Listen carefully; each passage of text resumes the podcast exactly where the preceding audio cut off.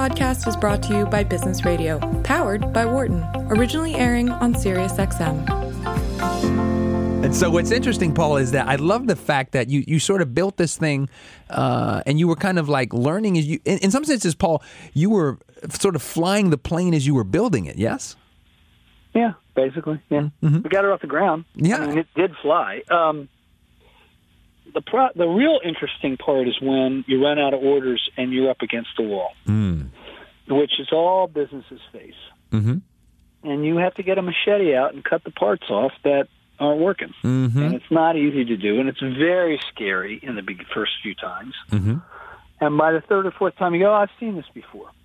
So basically, in business, either the the the world wants more than you have, and they're mad at you because you're not getting enough, or they want less than you have, and they're mad because you're shoving inventory down. so people are angry all the time, uh-huh, uh-huh. and the only times where they're not angry is those small little teeny moments where they're what you have and what they want is exactly the same quantity, which is like never. so uh, it's not so easy. Um, you know, there's a reason why all these businesses fail, and for us it's been a whole team of people jumping on ship, going, "We want to turn nothing into something," and it's kind of the American dream, really, is what mm-hmm. I've come to the conclusion of. Mm-hmm. In that, you know, here's this guy who's making these guitars, and we like them, but we can turn this nothing into something, mm-hmm. and we try to share, you know. With our area, we share with Johns Hopkins. We raise money for them every year. We share with our employees. Um, but eight years ago, boy, that took my legs out from underneath me when that whole thing happened. It was nine years ago. Mm-hmm. The recession. I had a back mm-hmm. order, so it didn't hit me as fast as it hit anybody else. But when I ran out of the back order, it was a very interesting little game that happened. Okay. breaking even was the new doing well. All the rules changed. Gotcha, gotcha. And so, where consumers, they they the demand for this beautiful piece of uh, music artistry that you built dropped because of the recession. People just weren't spending on on this type of product. Yeah, basically. Look, we had we had squirreled away a whole bunch of magic wood. We make guitars out of wood, mm-hmm, mm-hmm. and so we were saving it for a rainy day. Well, damn if it didn't rain, and so we put it all up for sale. We built a library, and we put all the wood in the library. And we called every dealer in the world and said, "You come here on this day, and you can buy this wood that we've been hiding." They came all the way from Japan. And the first order I got was from across Wisconsin from Dave's Guitars. He gave me an order for 35 guitars from the library. And people flew from all over to look at that stuff. We pulled every trick in the book, every single one. And what happened was, and people weren't buying that many guitars, they were getting them repaired. So they're getting their old ones repaired, or they're buying pedals, which are these little boxes on the floor. They're kind of like little heroin pills for guitar players. and um, oh, oh, don't you're laughing, but guitar makers are drug dealers. I mean, they're, they're, they're Uh-huh. selling drugs Uh-huh. for guitar players. The thing that's interesting, Interesting. about it is, that if you sit on a couch with a guitar you love, you're in no pain. Mm-hmm. When you put it away, there's no hangover. Mm-hmm. So it's an extraordinarily cool thing. I mean, there's something magic about them, and magic guitars find homes. And so we decided we would just make magic guitars, and we made it through it, but by the skin of our ass. Mm. Um, look, the best teaching's done one on one. You got a problem, find somebody who's been there before, and ask them how to get through it. mm-hmm. Mm-hmm. I didn't invent business, Mhm. but oh, I tagged a lot of people who've been there before. Mm-hmm. Mm-hmm.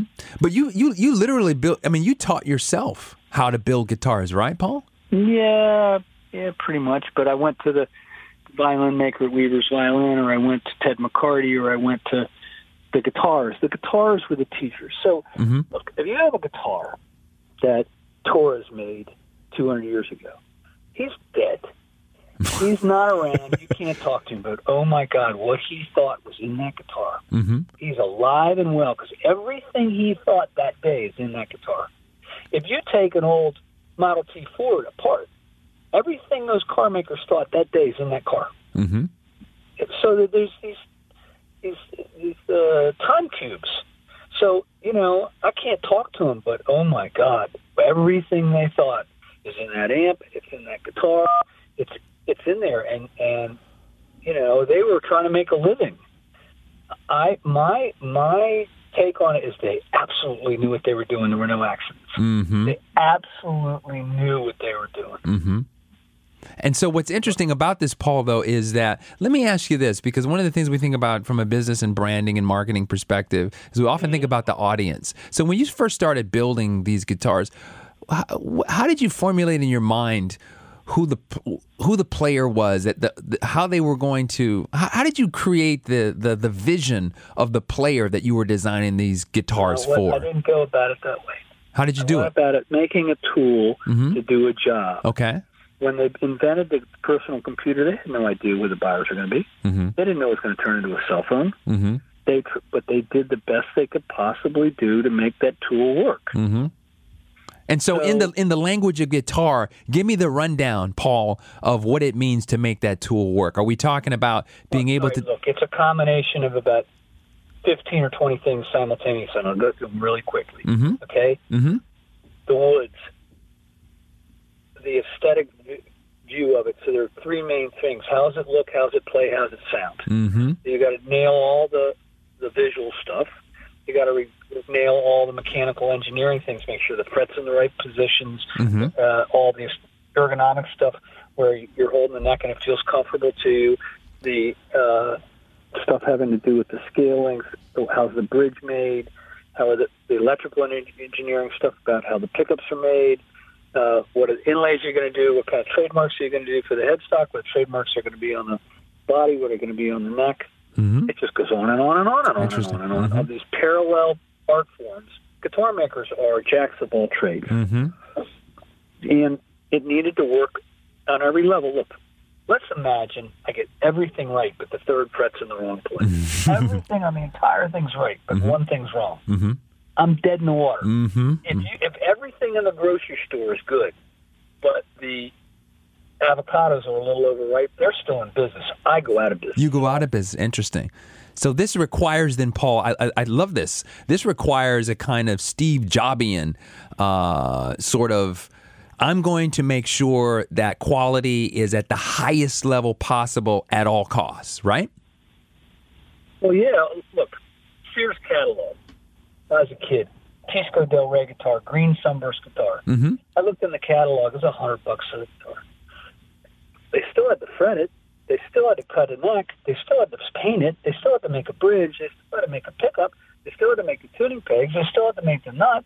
They still had to glue the inlays in. They still had to glue the fretboard on. They still had to put the neck on. They still had to make a case. I thought, well, if you got to do it all, why don't you just do a little better and do, do it better?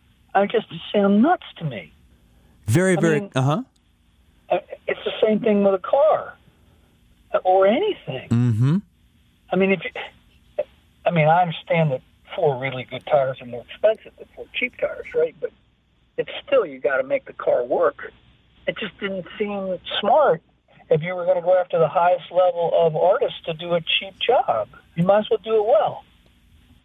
And I knew it. And look, I knew it had to be some visually some way interesting. The thing I never thought was the bird inlays were going to stick. I thought one out of eight people would get the bird inlays because my mother was a bird watcher. And then people started saying, I got to have the birds. I'm like, what? For more insight from Business Radio, please visit businessradio.wharton.upenn.edu.